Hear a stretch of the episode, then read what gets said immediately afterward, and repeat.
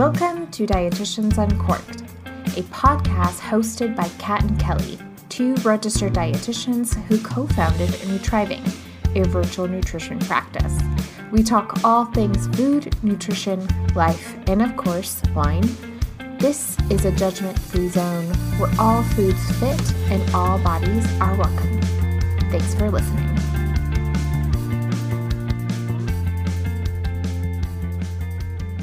Welcome, everyone. Thank you so much for tuning in to another episode of Dietitians Uncorked. This is Kelly speaking here. Just wanted to give you a quick introduction to the absolutely fire episode that you are about to listen to. Seriously, it is so, so good. If you are a parent or hoping to become a parent one day, then keep listening. We have an expert joining us to talk about the nuance and the complexity of raising and feeding a family in today's world. We touch on diet culture messaging, terms like good versus bad, and healthy versus unhealthy foods that inevitably come up, and so much more. You are going to hear a candid conversation between Kat, myself, and our guest, Jennifer Anderson. Jennifer is a registered dietitian. She has a master's of science in public health from Johns Hopkins School of Public Health. In 2017, she founded Kids Eat in Color, which is a resource that helps families feed their children all the way from their first bite of solid food through picky eating and elementary aged nutrition needs. Along with her team, she is building Kids Eat in Color into the ever growing comprehensive learning resource that it is for millions of families. Kat and I hope you enjoy listening to it as much as we enjoyed recording it. So let's get into it. Awesome. Jennifer, thank you so much for joining us on the podcast. Kat and I are so excited to have you. We have been fangirling over your content and we I just am so excited you're here and that our listeners can hear you speak about how you help parents and children and families. We're going to touch on a lot of stuff today, um, but just thank you so much for joining. We're really excited. yeah, absolutely. Thanks so much for having me. Awesome. Well, let's just kind of like open it up in general. Tell our listeners, they heard a little bit of intro before this, but kind of tell our listeners what you're doing right now with Kids Eat in Color. What are some of the, you know, hot topics in terms of your conversations with clients and customers? Just kind of like give us the dish right now. Sure. So, Kids Eat in Color is a resource for families from their baby's first bite all the way through picky eating and into elementary age education, right? And it started with me struggling with feeding my own kids, still struggling feeding my own kids, living this feeding children thing day in, day out. And it's been so amazing to see that expand as parents have needed more help from. Um, you know, specialists like our psychologist or our occupational therapists or our child development specialist. And so to see the expansion has been amazing. And some of the things that I've really seen over the past couple years in terms of what parents are interested in, um, you know, they vary oddly. Like this year, ADHD is a huge interest of parents, more so than any of the past five mm. years. Um, and also children's relationship with food so huge. As parents have become more interested in improving their own relationship with food and getting out of diet culture, they don't want to pass on diet culture to their kids. But I also observe a lot of confusion between what it looks like for a parent to step out of diet culture and what it mm. looks like for a child to be raised with a good relationship with food and picky eating. You know, the day in, day out grind of feeding a person or people six times a day, it it wears on you. It's hard. I had my child tell me the other day, "Mommy, when you put a straw in, I don't want it. But then the next day if you don't put a straw in, I want it." And that's why I'm not drinking my milk. I was like, okay, that's a good. You know, they're articulating what's going on. yeah, yeah. I was like, well, that explains my gray hairs. Thank you. yeah, way to explain what you need. Um, that okay. So I, ha- I have to say, for um, we typically work with adults. We're not really working with children. However, um, we're at the time of life. I think I have a lot of close friends who have uh, children, and I just I want to say I, I absolutely love your content. I absolutely love how you present the humanity around eating. I mean, it's just. Uh, I think in, in a world where you have a lot of people telling you what to do and how you should do it, and in the profession of nutrition, it's like a compounding effect of making moms feel guilty for uh, doing or not doing certain things. So, from the lens of somebody that you you said you started doing this for, as a mom, you know, just trying to you personally doing. How how much has this influenced really how you see other moms in general from the perspective like being a mom and also being in this professionally? Sure. I think it really stemmed from my personal experience having kids, which was mm-hmm. not easy. So I yeah. have my first child around nine months. The pediatrician says he's not gaining weight. I'm thinking, doesn't he know I'm a dietitian? he's, not, he's not supposed to have eating issues. Yeah. And, you know, my second child was a picky eater, and before I knew it, feeding my kids was very complicated, more complicated than I really had tools to deal with, compounded by the fact that I had depression after I had my kids. And so mm-hmm. I didn't have a lot of capacity. I was working full time. My husband was doing his PhD full time. I have these two children. I'm totally overwhelmed, and I'm not working at 100% myself. And I'm you know, there's this one day I'm standing in my kitchen, I'm making these cute little lunches for my three year old to take to preschool so he maybe will eat while he was there. And I thought, you know what, it can't be the only parent struggling. And so from the very first day of my Instagram account, which is where, you know, it all started, I never, ever for a moment forget what it's like to not have capacity, for what it's mm. like to not get up in the morning and think, how am I possibly going to get through this day? How am I possibly going to get through feeding my child? How am I going to do this? That that person, that moment is always with me. And so when I'm talking to parents, I'm not thinking, "Hey, what what is my ideal best for you?" I'm thinking, "Hey, what are you dealing with today and how can I help? Yeah. And I feel like that's, you get on Instagram, you try to learn how to feed your child from Instagram, and next thing you know, you feel like a crappy person. I mean, yeah. I mm-hmm. can't even follow a lot of accounts because it stresses me out. Yeah. Yeah. Yeah. Oh my God. And like, I experienced this as an adult trying to feed myself. Like, I can't even imagine what it would be like one step further when you're responsible for protecting, nurturing, raising a child. Um, what uh, what a space and and how amazing it is to have you in the space like this because I think so many people listening can relate and not only can relate but feel like oh thank god she's a professional and she like gets yeah. it that this is really difficult I never want a parent to walk away and feel worse about themselves any more than social media. It just just demands, yeah. right? Mm-hmm. But I yes. I yes. deeply believe that every parent is successful today, right now, whatever is happening, mm-hmm. and they deserve to feel successful. Mm-hmm. And also, every parent, should they want to make sh- some changes, should be given the opportunity and the tools that they need to make those changes. That is such a refreshing perspective. And I yes. so I initially found your account because I was working in a setting where I was working with parents and children, often, you know, both in the same room. And I'll just keep it brief and say it wasn't the best fit for me. You know, some of the messaging did not align with, you know, professionally how I see mm-hmm. things, even personally how I see things.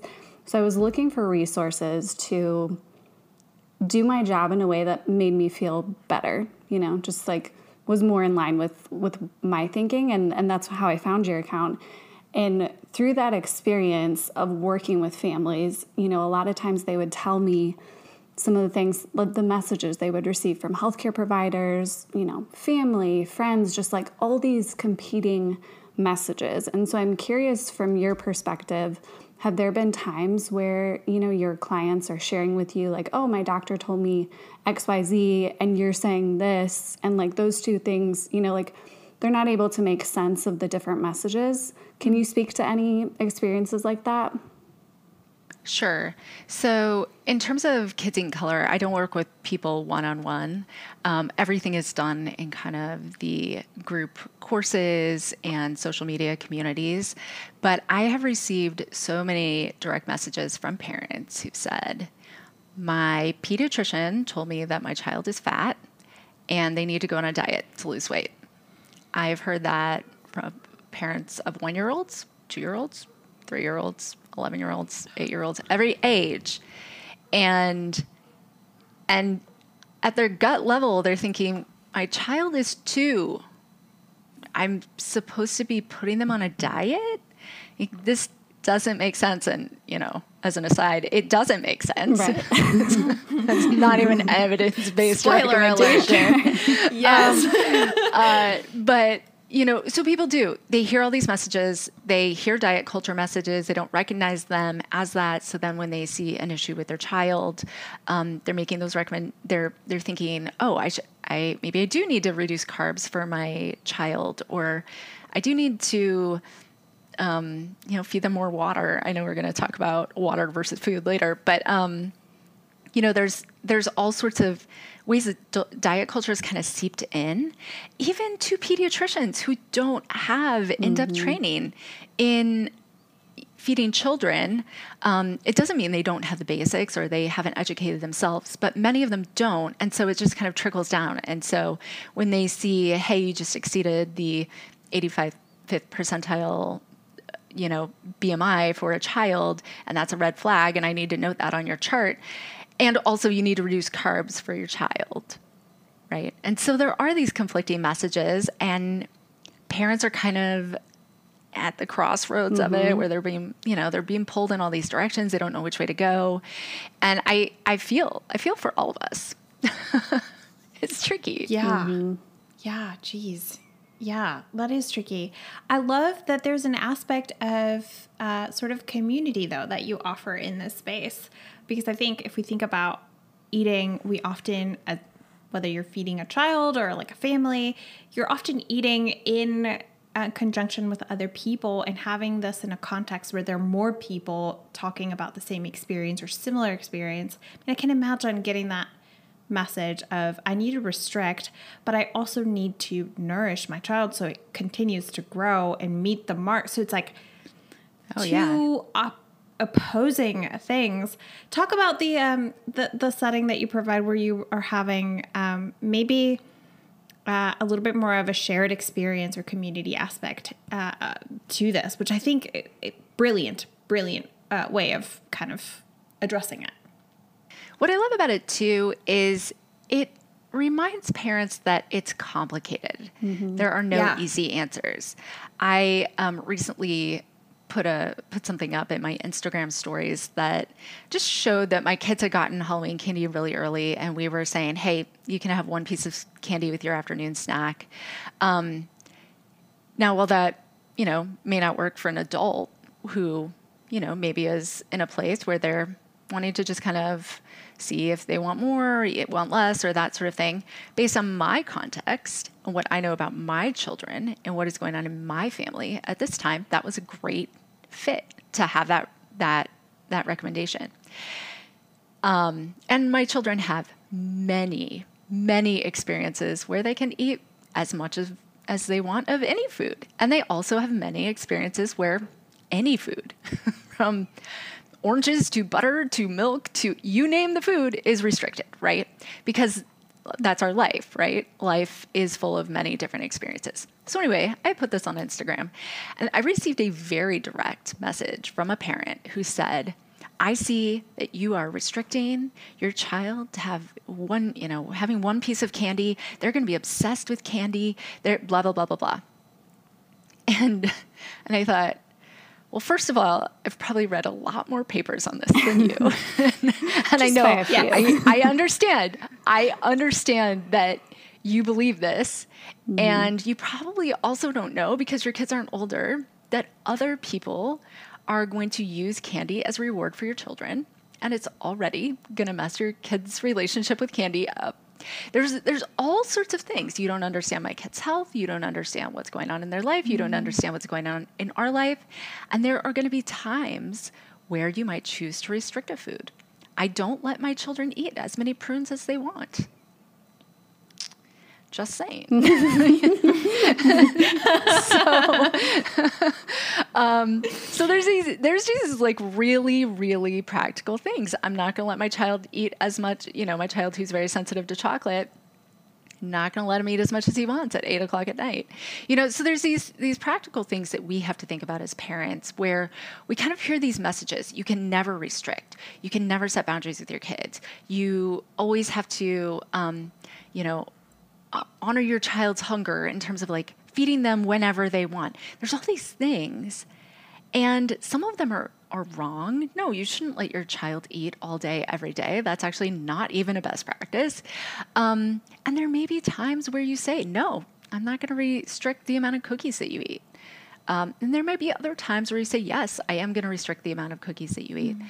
But what I love about the communities is parents are sharing their stories and they're seeing, oh, mm-hmm. oh, this person is doing something different than me. They're not always respectful about it. it is the internet, after all. Um, I love, I love the honesty. Place. I love it. yeah.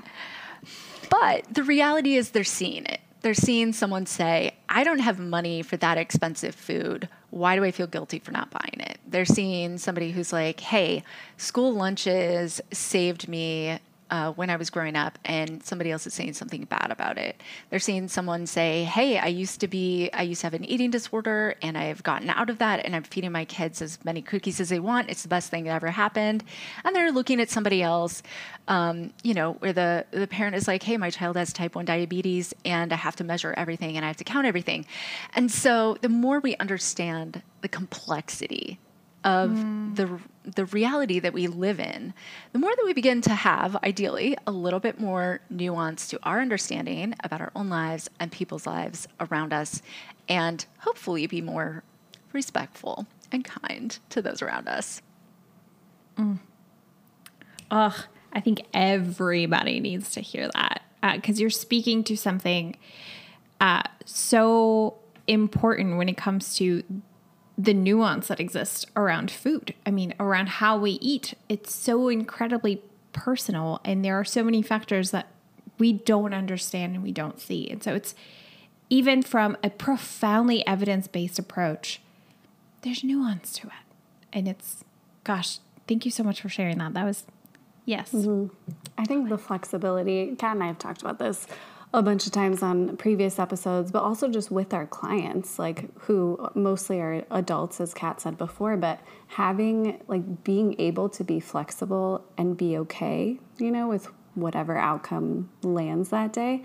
I think that is a really crucial part of simply taking care of ourselves, feeding ourselves, feeding other people, like the ability to be flexible and to to deal with, you know, having to shift gears that's really valuable because so many times people might get stuck, you know, in a certain routine or a certain pattern and then the guilt or the shame or, you know, the the upset that occurs when that pattern can't be maintained, like that stress mm. is to me so much worse than, you know, anything else that could come about.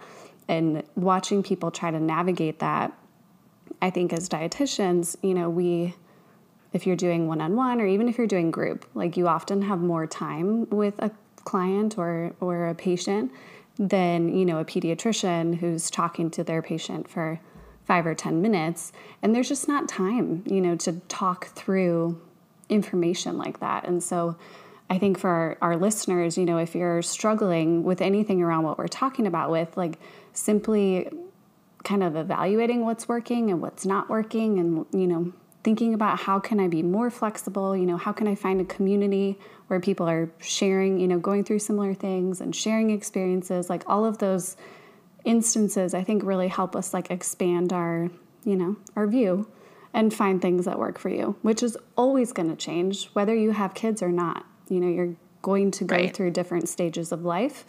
And the same thing that worked five years ago may not work now. Mm-hmm. So true. Yeah. Yeah. Jennifer, I'm curious uh, to hear if there are any current trends. You kind of talked a little bit about this in the very beginning, but if there are any current trends from diet culture or like even just food trends right now that you are seeing parents feeling pressure about when it comes to feeding their own kids. That might be if you don't have an answer, that's fine. But if if Yeah, I'm, I'm no. curious if you're finding something like that. Of course. There, I mean, Yeah. You name it, the more quote research that comes out, the more it gets just dumped onto parents, especially mothers, um, as if because there is some study that showed a thing that now your child is going to be messed up because you didn't do a thing. So we are, as parents, we're constantly being bombarded with the idea that we could have made it so their kid isn't messed up. Um, even though they're human and we're a human, and therefore they're going to grow up to be human. Um, suddenly, you know, our kid wouldn't have been a picky eater if we had done XYZ. Our child wouldn't have uh, uh, a reading issue if we had only done XYZ.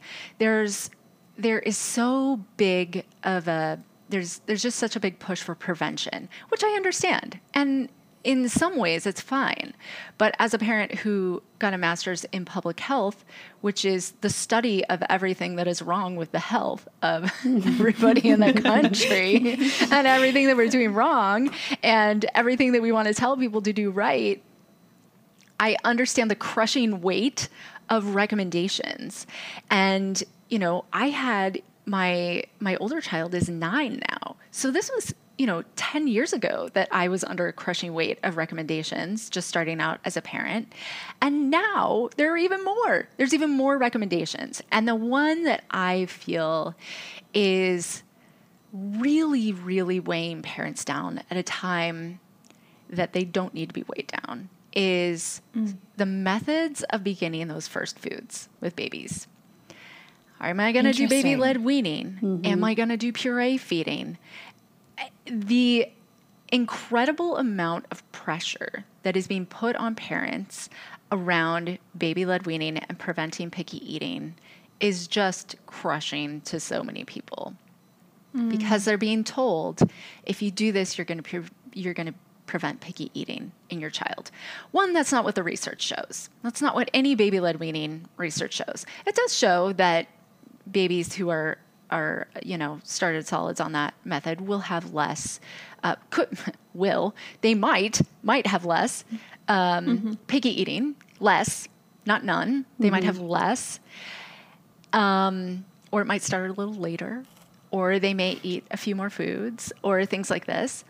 But what I wonder is like, are you measuring like the stress levels of these parents who are having to make these decisions? I have more parents come to me who say, I felt like an awful parent because I have a picky eater, and if I just done baby led weaning, I would have not had a picky eater. Or even better, I did everything right. I did all the picky eating, I did all the baby led weaning, I did it all, and my child is an extreme picky eater. Just imagine the guilt that you would mm-hmm. experience if you had, quote, done everything right, and then you still ended up with something that people had promised you you would not get. And so I do feel like this trend in feeding children to do it the right way, the best way. The um, people say things like, "Oh, this is an evidence-based practice." I'm like, yeah, but so is puree feeding. Right. Like, we're, we're just talking about like evidence. Yeah, there's evidence for all of these, and guess Right. what? Like everybody's still alive now who's here. so, um, so anyway, there's there. This is a huge. This trend is huge. It is stressing parents out. It is putting incredible burden on them at a time where they could be really enjoying feeding their babies solid foods.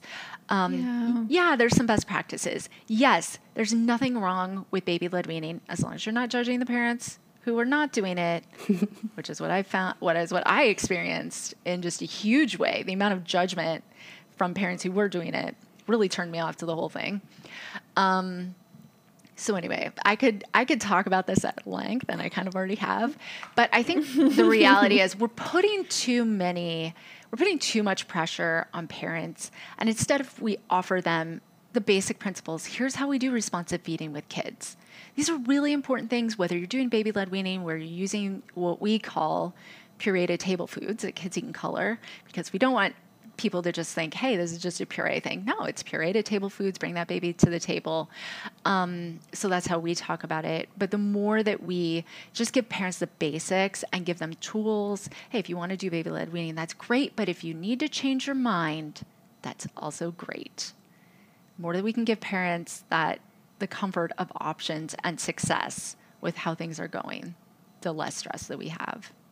Mm-hmm.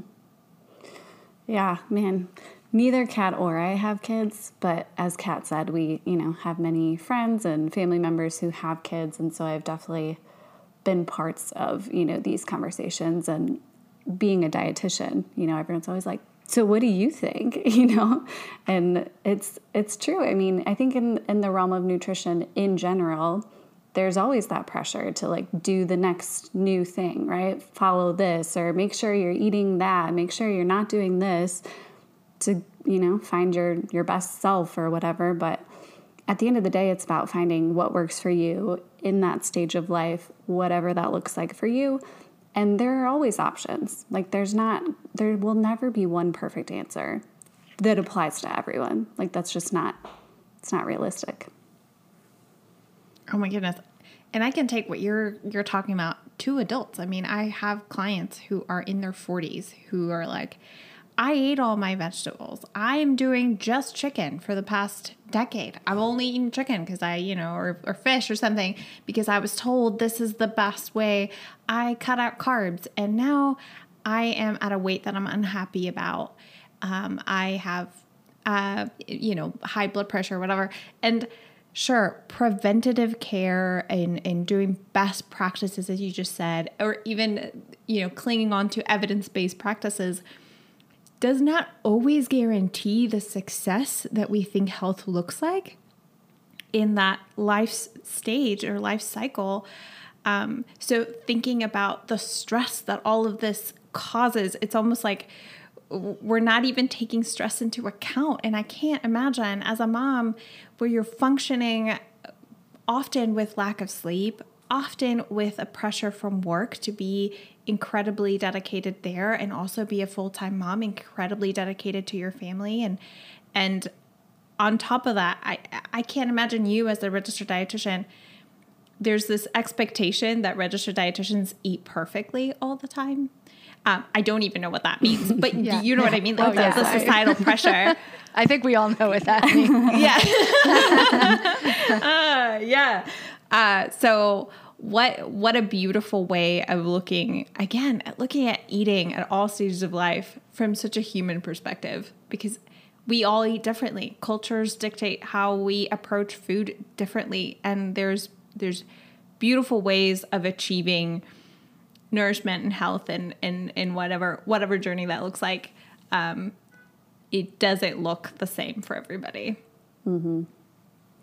i want to transition us a little bit Jennifer, we, Kat and I mostly work with adults, as we said, and, you know, many times in our sessions, it might come up, you know, things that happened in an adult's childhood. So, comments from, you know, parents or family members about the way their body looks or, you know, how much they're eating or what they're choosing to eating like some of these experiences really stick with people and they end up bringing that to our nutrition counseling sessions. So I'm very interested in hearing your perspective, just in general, you know, speaking to how a parent, I guess we can break it down in two ways how a parent speaks about a child's body and a child's eating habits and how that affects the child, as well as how the parent speaks about their own body and their own eating habits and how that will ultimately affect the child? That's a big question. So feel free to take it wherever Very you easy want. question for you to just. so I mean, if we're if let's take the easy one first, which is how do you talk about your own body? Well, first of all, you don't talk about your weight. You don't weigh yourself in front of your child, and you don't say anything bad about your body. maybe easier said than done for some people, but those are the those are the ground rules. Like, just don't do it. Mm-hmm. If you've got your kid there, do not do that.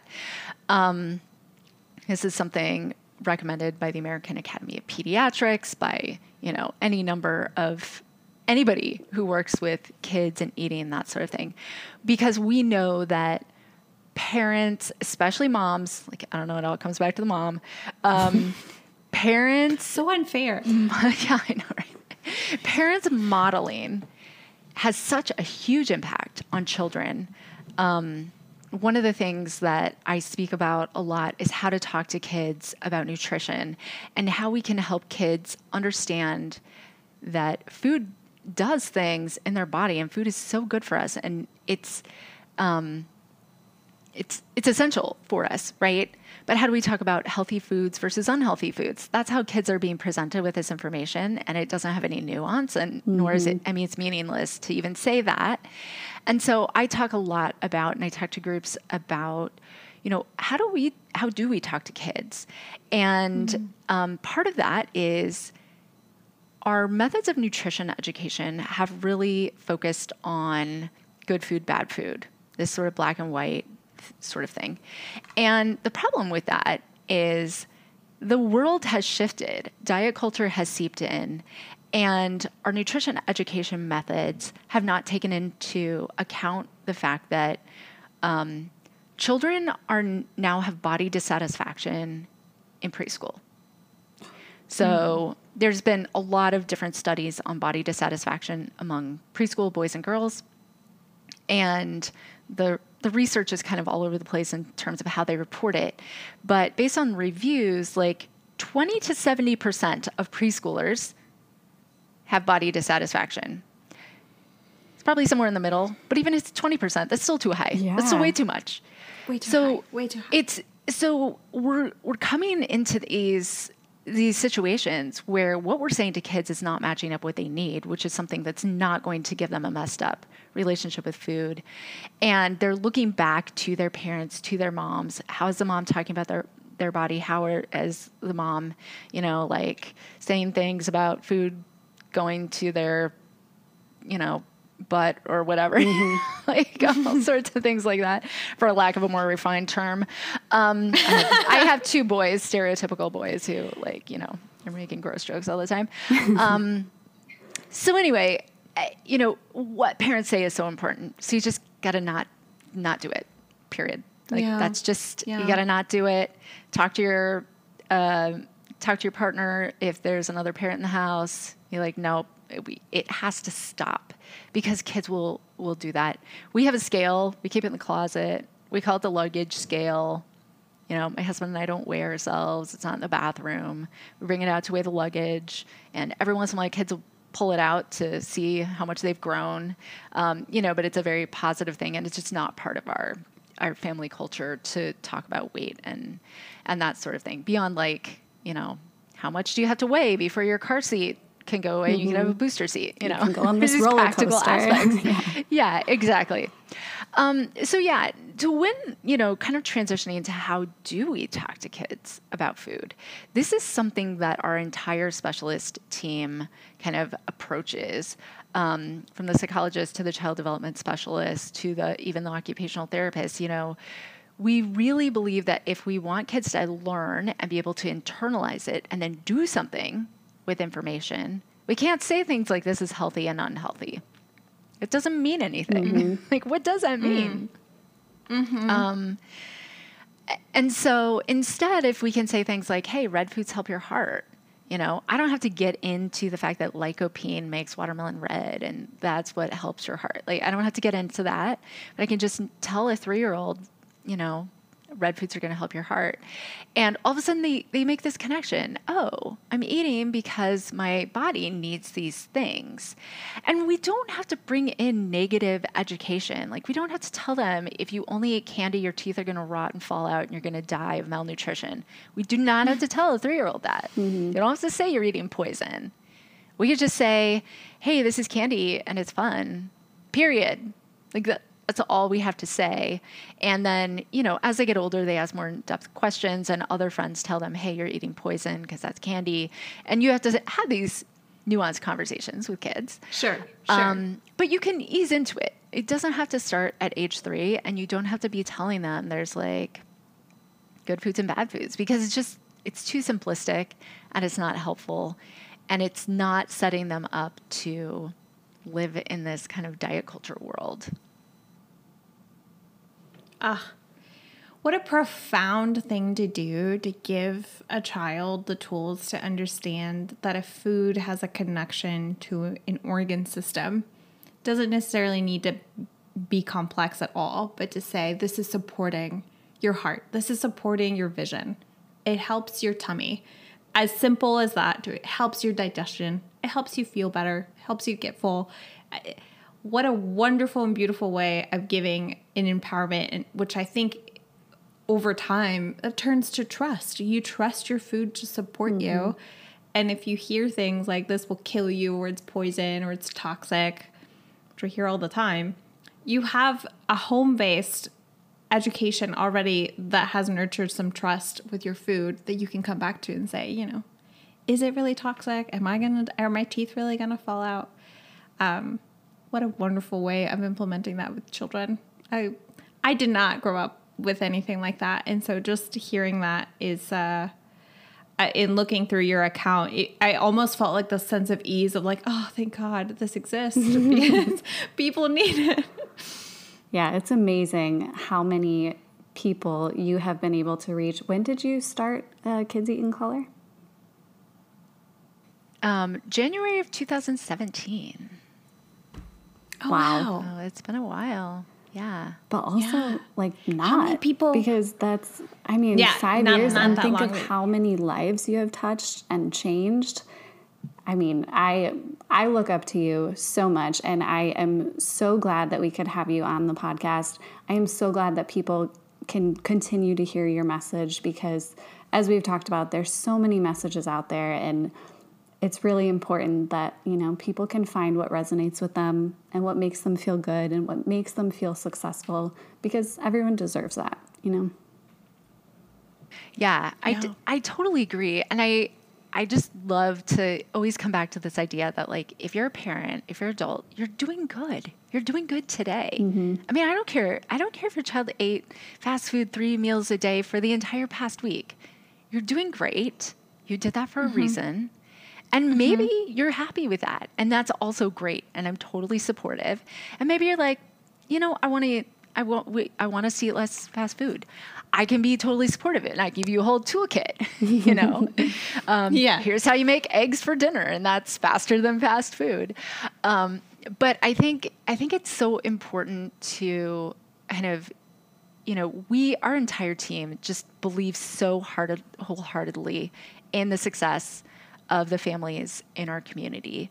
And yet we mm-hmm. also love to provide people with those, those resources. Like we have a lot of parents come to us who say, I, I'm recovering from an eating disorder myself, or I'm stepping out of diet culture myself.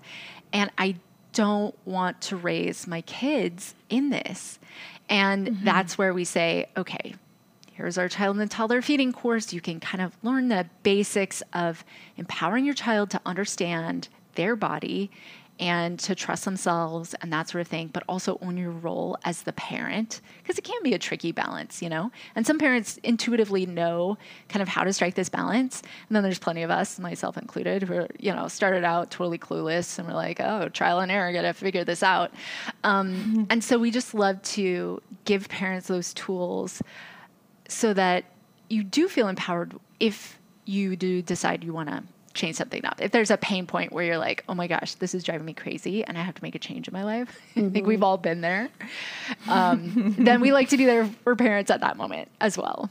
Yeah, I love that. I love that. So, t- as we were wrapping up, tell us um, I know you talk about you have a team.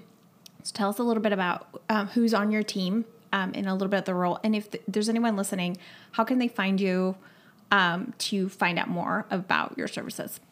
Sure. So we do have a team. We have a health and development team with registered dietitians and our weaning and infant feeding specialist, um, you know, psychologists, occupational therapists. I always forget because the team it's so much fun. It's so cool to see. And, Yeah. and so we have an amazing learning resource center online where you can go if you're looking for iron foods for babies or you're looking for um, you know we're working on our adhd article for all the parents who are like ah, i need some help with this or you want to know hey i need a utensil for my baby what what are my options?